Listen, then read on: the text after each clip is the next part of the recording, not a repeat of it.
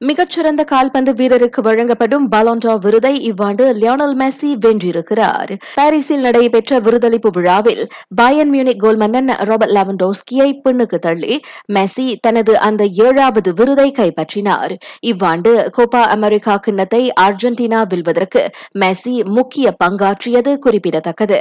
பாலண்டா விருதை வெல்வதில் தோல்வியுற்றாலும் லெவன்டோஸ்கி புதிதாக அறிமுகப்படுத்தப்பட்டுள்ள இவ்வாண்டின் மிகச்சிறந்த தாக்குதல் ஆட்டக்காரர் விருதை வென்றார். மெஸ்ஸி லெவன்டோஸ்கியை அடுத்து ஜோர்ஜினியோ மூன்றாவது இடத்தை பிடித்த வேளை அவருக்கு பின்னால் கரீம் பென்சீமா அங்கோலோ காந்தி ஆகியோர் இருக்கின்றனர். கிறிஸ்டியானோ ரொனால்டோவுக்கு ஆறாவது இடமே கிடைத்துள்ளது. இராயிரத்து பத்தாம் ஆண்டுக்கு பிறகு ரொனால்டோ முதல் மூன்று இடங்களை தவறவிட்டிருப்பது இதுவே முதன்முறை. லிவபூலின் முகமது சாலா ஏழாவது இடத்தில் வந்தார். இவ்வேளையில் இத்தாலி மற்றும் பி எஸ் ஜி வீரர் ஜியான் லியூஜி டொனாரூமா இவ்வாண்டுக்கான மிகச்சிறந்த கோல் காவலராக அறிவிக்கப்பட்டுள்ளார். இவ்வாண்டின் மிகச்சிறந்த கால்பந்து அணிக்கான விருதை சாம்பியன்ஸ் லீக் வெற்றியாளர் சால்சி கைப்பற்றியது.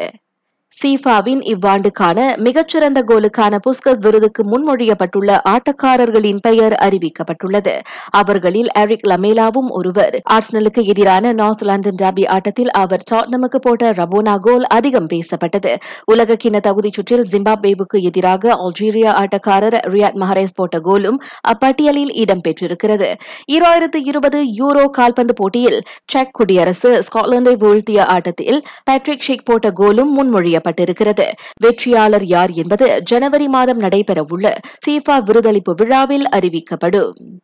இன்றிரவு புக்கெட் ஜாலில் தேசிய அரங்கில் K L City F C JDT இடையிலான மலேசிய கிண இறுதி ஆட்டத்தை முன்னிட்டு சுமார் ஆயிரத்து ஐநூறு காவல் வீரர்கள் பாதுகாப்பு பணியில் ஈடுபட்டிருப்பதாக பிடிஆர்எம் தெரிவித்தது. மிகச்சிறந்த அதிரடியான விளையாட்டுகளை ஆஸ்ட்ரோவில் மட்டுமே காணுங்கள்.